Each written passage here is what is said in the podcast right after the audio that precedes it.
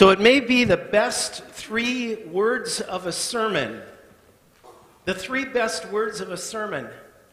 I sat where you sat late summer this fall, and when I heard these three great words, I went, Yes! What are those three best words of a sermon? So, in conclusion, or my final point.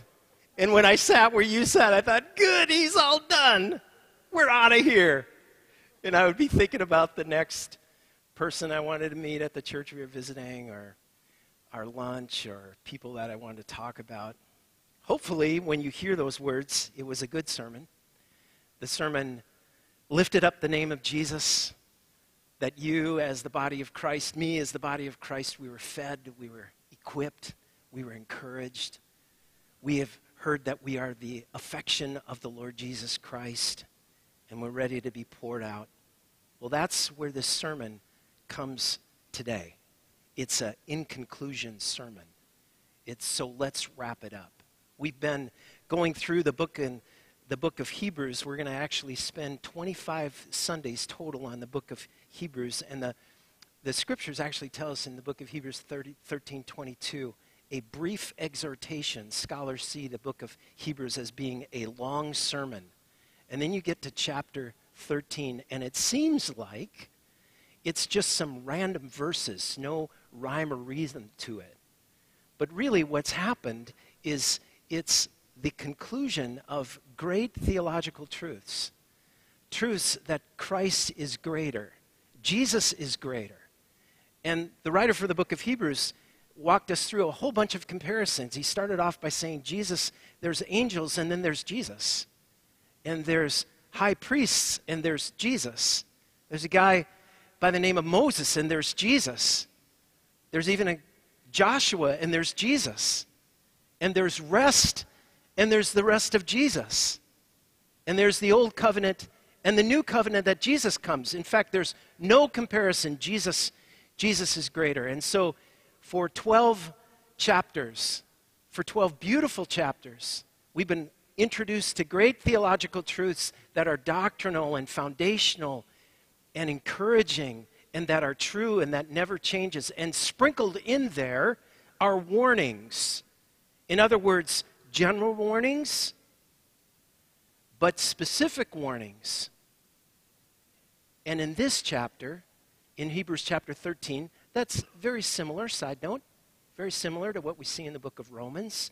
15 chapters of great doctrine, great truth, great reality. And then you get to chapter 16, and it's like the Apostle Paul just says, well, I got to kind of cram this in here. I'll write all these verses in. And sometimes you might come to a chapter in the Bible and say, now, how does that relate? In this epistle, we see now the instructions being very personal. In fact, uncomfortably personal. The warnings come not for people out there, but for the people here.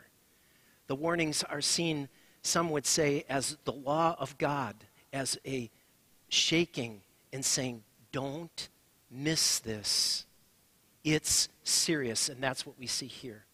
In Hebrews chapter 13, we're going to take a look at our eight verses plus a bonus verse. And we're going to see the writer for the book of, the, the book of Hebrews break it down, and we'll take a look at three, three, and kind of three verses altogether. We'll see a, a focus on the external, on the fact that we are here as the body of Christ not just for ourselves, but when we walk out the door, we have been given some instructions. Then we'll see the fact that the writer for the book of Hebrews turns it internally, uncomfortably internally, on two very relative topics. In fact, you might even feel the fact that the writer for the book of Hebrews is reading your mail, if you will. But that's the way the Word of God works, right? Hebrews 4 says that the Word of God penetrates our hearts.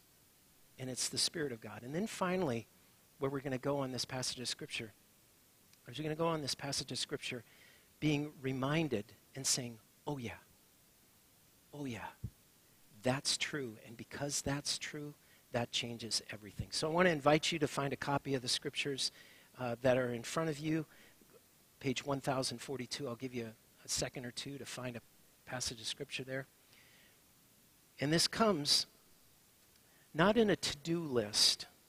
So if you, if you hear this and you think, oh, okay, this is like the writer for the book of Hebrews to doing, no, it's because of. It's because what Jesus did. It's because he died on the cross. It's because he's greater. It's because he's more glorious. It's because he provides more rest. It's because he is the true Messiah. It's because he is the one that we've been waiting for. It's because of that. It's because of that. It's because of that. It's because of that. And then we respond. How can we not respond? He saved us. He rescued us. He died on the cross for us. He lived a perfect life for us. And he exchanged his holiness for our wickedness. And so the writer for the book of Hebrews says, okay, as a result of that, here are some instructions. Not to be the best version of you. Do you hear that narrative? The best version of you, but God's holy version of you. See the switch? It's not a word play, it's an emphasis. So, reading in, from God's Word, Hebrews chapter 13, one of the churches I went to held up the Bible like this. And I thought, ooh, that's significant. This is God's breathed word. Keep on loving one another as brothers and sisters. I'm learning Spanish slowly. In my Spanish Bible, the word for that is fraternal amente. Get it? Love one another. Don't forget to show hospitality to strangers, for by doing so, some people have shown hospitality to angels without knowing it. Continue to remember those in prison as if you were together with them in prison, and those who are mistreated as if you yourselves were suffering. Marriage should be honored by all, and the marriage bed be kept pure, for God will judge the adulterer and all the sexually immoral. Keep your lives free from the love of money, and be content with what you have, because God has said, Never will I leave you. Never will I forsake you. So we say with confidence, The Lord is my helper. I will not be afraid. What can mere mortals do to me? Verse 7 Remember your leaders who spoke the word of God to you. Consider that outcome of their way of life and imitate their faith. Jesus Christ is the same yesterday, today, and forever. And jumping down to verse 17. Have confidence in your leaders and submit to their authority because they keep watch over you as those who must give an account. Do this so that their work will be joy, not a burden, for that would be of no benefit to you. Let's pray. Heavenly Father, we come to you this morning once again with praise and thanksgiving, praising your, you with our lips for the sacrifice your Son, Jesus, gave on our behalf. His, what a perfect life he lived. His was a payment for our sin. What mercy he showed. Jesus, you gave yourself up willingly. You gave up your position of pre creation glory and power and majesty to take on human flesh. You were motivated to unite us to yourself, to renew and restore a relationship with our Heavenly Father. We were once hopelessly lost, broken by the curse of sin and the power of death and the demonic rule of Satan himself. Thank you that you didn't leave us alone. Thank you, Jesus, for the cross. Thank you for your shedding your blood. Thank you, Father, for sending the infilling of the Holy Ghost, your presence in us. Thank you for giving us your very God breathed holy word. Thank you for this gift of prayer and this unbelievable invitation that you want us to talk with you. Thank you for the physical, tangible, touchable, miraculous, mysterious sacrament of baptism and Holy Communion. By your word, you save and you renew. Thank you for the gift of faith and we pray that you would open up our eyes and open up our ears to see more clearly, to love even more tenderly, because we need it. Our broken world needs it. Our friends need it. Our neighbors need it. So, for your glory and for your kingdom and for your fame and for your name, equip us and feed us in Jesus' name. Amen. A few thoughts as we look at Hebrews chapter 13 that will help us as we look at this passage of Scripture. First is this there's an external attention. it's interesting to understand if he's going to wrap up this whole book, why did he start why did he start with love? This family kind of love. C.S. Lewis, uh, the great English scholar, defines love in four different categories. One is affection, more than liking. One is eros, which we get the word erotic. It means more than sexual, it means physical, which is a good thing. Agape, which is God's love towards us, it's the highest form, it's charity. And then this idea of familia, born of the same womb. We get the word Philadelphia from it. It's the shoulder to shoulder. Why, why do you think the, the writer for the book of Hebrews started with show love to one another? well, there's a hint that Jesus said in John chapter 13, verse 35 people will know you are Christians by how you love one another. Can you imagine walking into a church body like this and having people say, Good morning? Wouldn't go very far, would it? There's a quality about love and about caring that's disarming. Very, very powerful. It links to the next verse, this external focus. It links to the next verse, and there's a nuance, and I want to make sure that you hear the nuance. It says that we're supposed to show hospitality to one another. Now, in some translations, it says that people entertained entertained angels. So why did I say humility does not equal entertainment? Because oftentimes we understand hospitality to be, well, I have to throw a dinner party. Everything has to be perfect in my house. I have to have, if I invite you, then you're going to invite me, and how's that going to work? Well, the actual idea behind hospitality in the root word there, the root word in hospitality actually has the word Philadelphia, so it's showing love. And it's showing love in meeting needs, practical needs. The way that you can meet a need is a different way that I can meet a need. It might be meeting a need financially, it might be needing a need work wise, doing a project for someone, it might be calling someone reaching out to someone. It talks about meeting needs more than social dinner parties. I was given this freedom that someone by the name of Ray gave to me. Julie and I would, as a young couple, we would compare ourselves to this one particular couple that we knew. And she would have matching plates, fresh cut flowers. You know, it was just like a picture out of the Chip and, Chip and Joanna Gaines article. And we're like, we're not those kind of people. And so my friend Ray invited us to her house, and she said, We got frozen pizza on the counter, and there's a can of pop. Take off your shoes and stay a while. And I went, All right. Now, the Bible says that as we do this, we might entertain angels unaware, or angels, one scholar said, angels in blue jeans. I don't know how that works you would think the angels, you'd kind of want to go behind the angels and say, I know you're an angel because I can see your wings, and that's a harp, isn't it? But the Bible actually kind of gives us a cue that this actually literally happens. Matthew chapter 25, it's been my motivation why I get so excited for Operation Christmas Child, why I want to be buried in a shoebox, actually. And the reason is, is because Jesus prophetically talks about this angel unaware kind of situation. In Matthew chapter 25, prophetically, he talks about the separation of sheep and goats. Not literally sheep and goats, but those who know him are sheep, those who don't know him are goats, and they'll be separated. And it goes like this Jesus says, When I was naked, you clothed me. When I was hungry, you fed me. When I was thirsty, you gave me something to drink. And when I was in prison, you visited me. And then the righteous will answer, Lord, when did we do all of those things? And Jesus said, When you did it to the least of these, you've done it unto me. Scholars call that the surprise of the saints.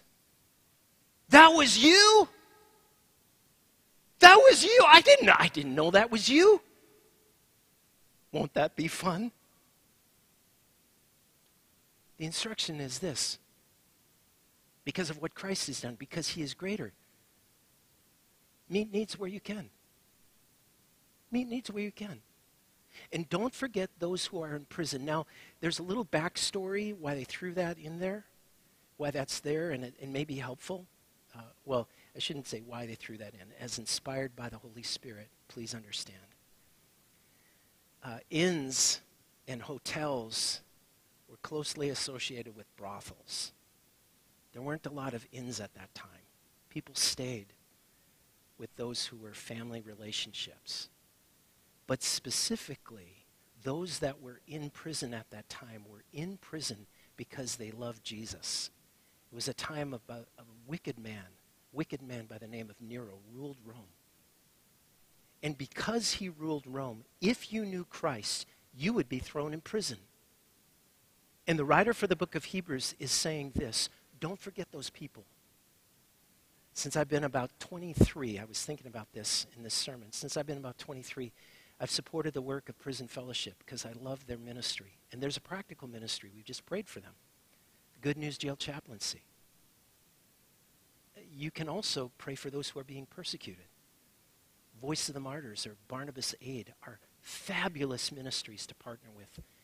And they're looking for people to give to.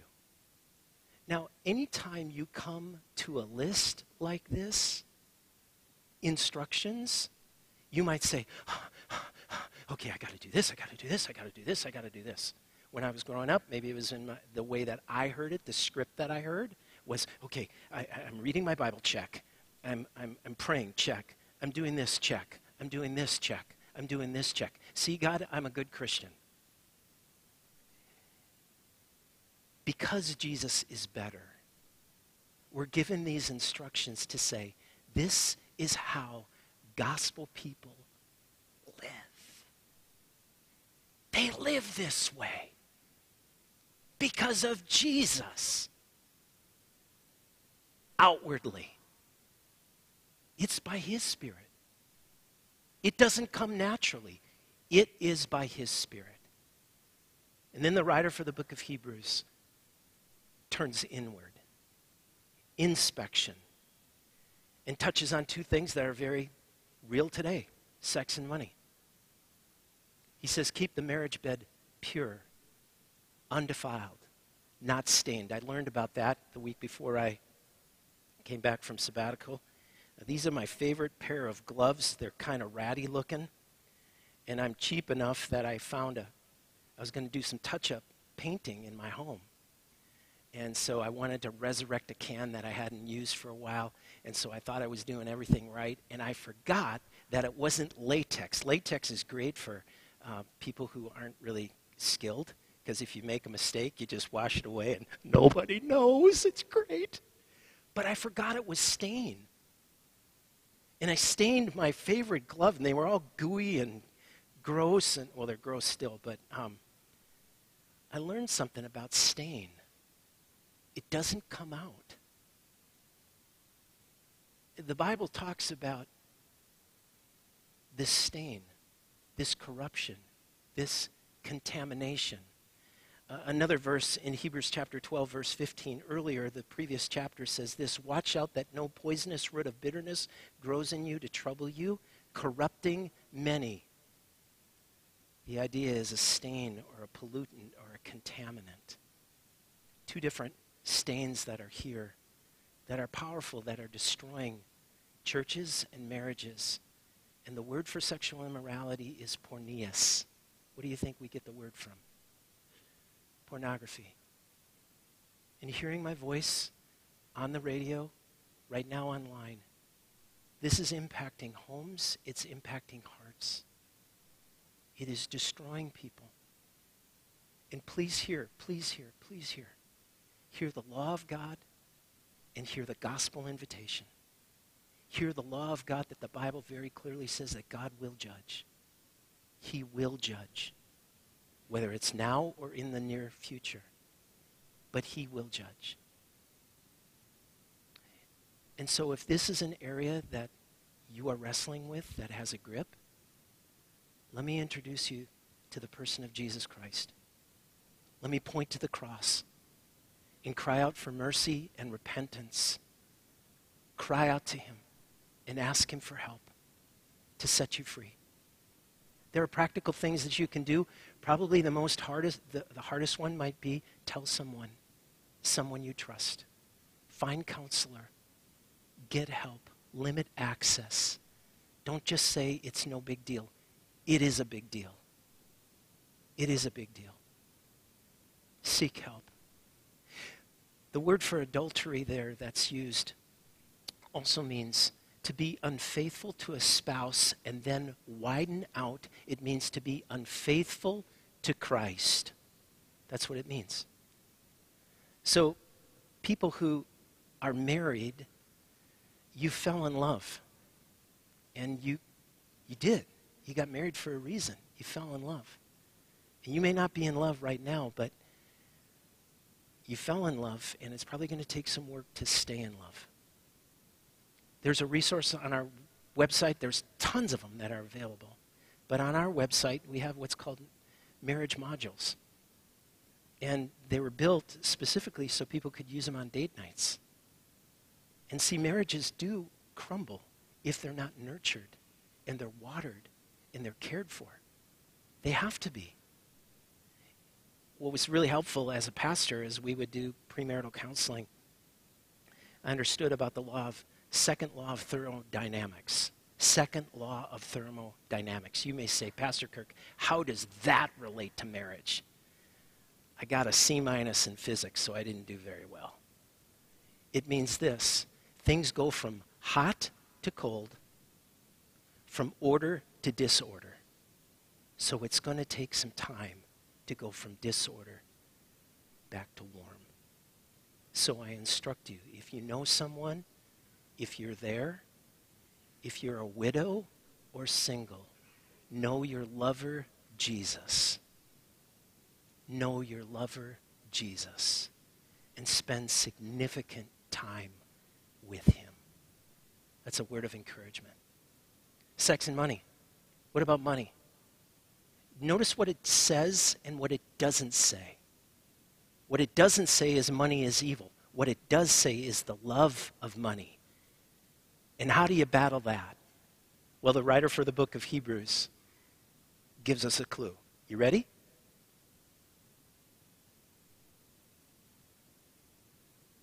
It's just one word. It's the word contentment.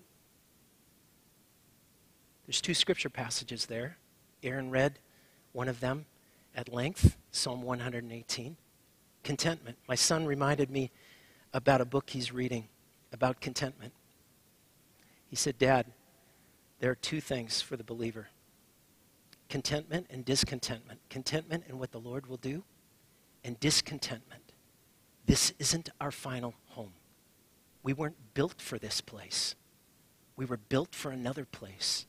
This world is not my home. I'm only passing through. I forgot what the second line was. I think it goes Scooby Dooby Doo or something like that. This world is not my home. The brokenness that we see is not the way that the Lord intended. He will make things right. Isn't that the hope that we have? One of the skill, uh, one of the the the, um, the disciplines that I've done, and I've shared this at our Thanksgiving service again and again, is I write down, I started at Thanksgiving, but, but I've been doing it probably for about 10 or 11 years. I write down a list with this verse at the top. Unless I see the Lord's goodness, I would despair. And I write down the things that I'm thankful for, specific things. Now, if you looked at my list, you might go, that's kind of dumb.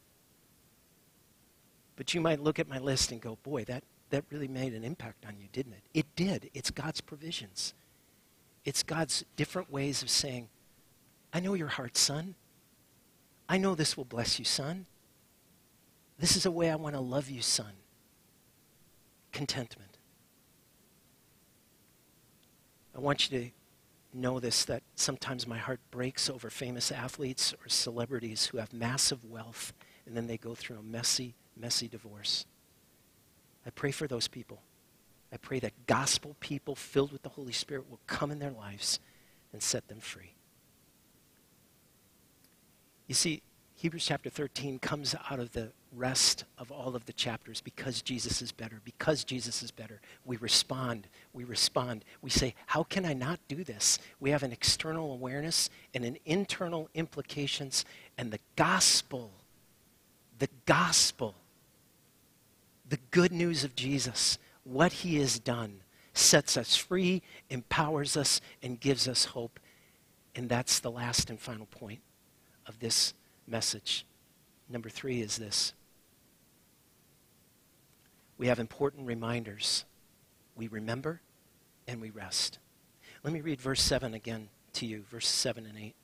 Remember your leaders who spoke the word of God to you. Consider the outcome of their way and imitate their faith. Jesus Christ is the same yesterday, today, and forever. And we remember our leaders.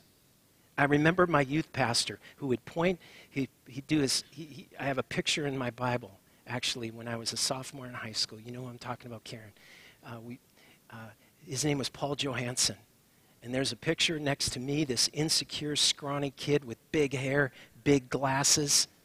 And I remember Paul saying, Jesus is the way. Jesus is the way. I remember a teacher by the name of Arlie who would say, Stay tender to Jesus, Kirk. Keep a short account of sin. I remember my friend Don Fladlin who would say, The secret, the, the thing you can't forget in ministry, Kirk, is stay in the heart of the gospel. Stay in the heart of the gospel.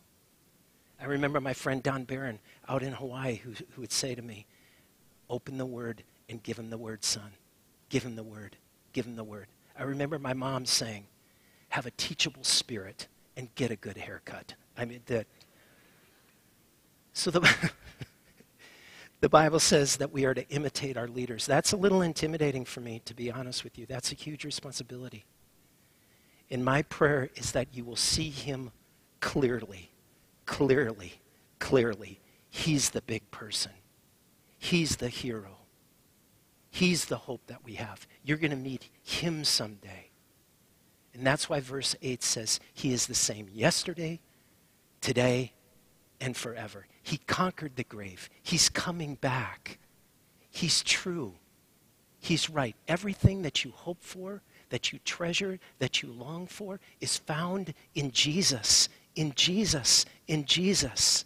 Explore Him, investigate Him, spend time with Him, have coffee with Him. I've told you before, one of the things I do, I know it's kind of dumb or it's kind of weird, but sometimes I will pour two cups of coffee in the morning one for me and one for Jesus. I don't know if he uses cream. He hasn't told me yet.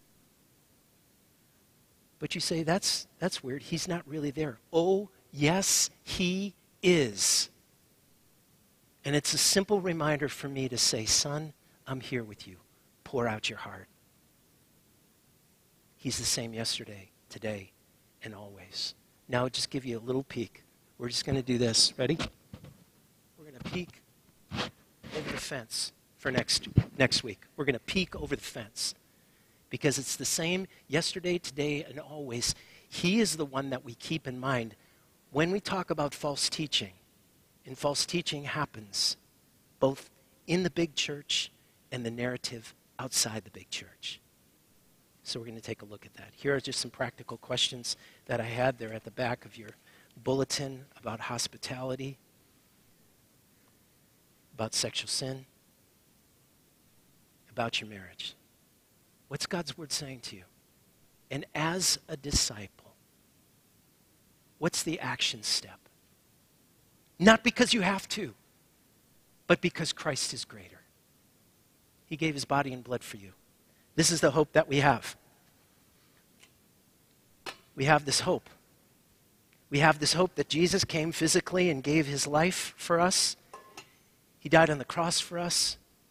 He rose again for us. He gave us His Spirit. He said, I'm coming back. And He's one hour closer to coming back than He was before church started. Pretty neat, huh? This is the body and blood of Christ. So, as we have heard the preaching of God's word, this follows intentionally, so that at the preaching of God's word, you will hear the word of God, repent and turn from your sins, and say, Lord Jesus, have mercy on me. And friend, when you say that, He hears that. And the proof is the meal. I invite you simply before we hear the words of institution to close your eyes, bow your head, and speak to the one who knows your heart. Confess, cry out to mercy. Oh Lord, you've heard the prayers of your people. You've heard the prayers of these women and men. And we thank you that Christ has provided a way. It is his blood, it is his body broken for us, given to us, so that we might be strengthened and renewed. So as we have gathered, I thank you that you have heard our prayers.